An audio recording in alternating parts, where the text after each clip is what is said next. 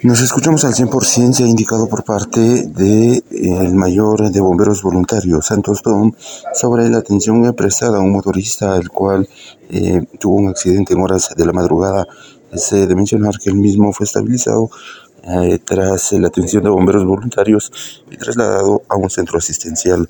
Eso es lo que menciona el, mayor de bomberos voluntarios, Santos Tom. Fuimos llamados a eso de la 1.43 de la madrugada a la cuarta calle 20 Avenida de la Zona 1, donde se hizo presente la unidad 1298.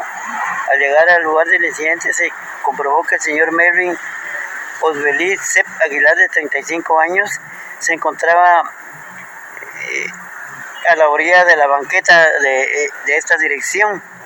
Al evaluarlo, presenta eh, posible fractura del hombro derecho, fuerte dolor del área del tórax, así como posible fractura del fémur izquierdo. Este paciente se le inmovilizó y se trasladó a la sala de shock de traumatología del hospital regional.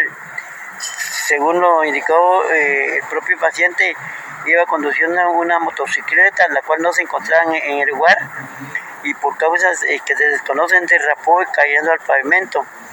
Al lugar del incidente se encontraba la patrulla de CSP 04 que se hizo cargo del vehículo y el paciente pues quedó eh, para su atención en el Hospital Regional de Occidente. Sí, son los que estamos cubriendo con mayor frecuencia, entre 3 a 5 accidentes diarios de motoristas. Bueno, que tengan prudencia y ante todo que no manejen en estado etílico, porque ese es el causante de estos accidentes. Con esa información retorno a cabina, como nos escuchamos.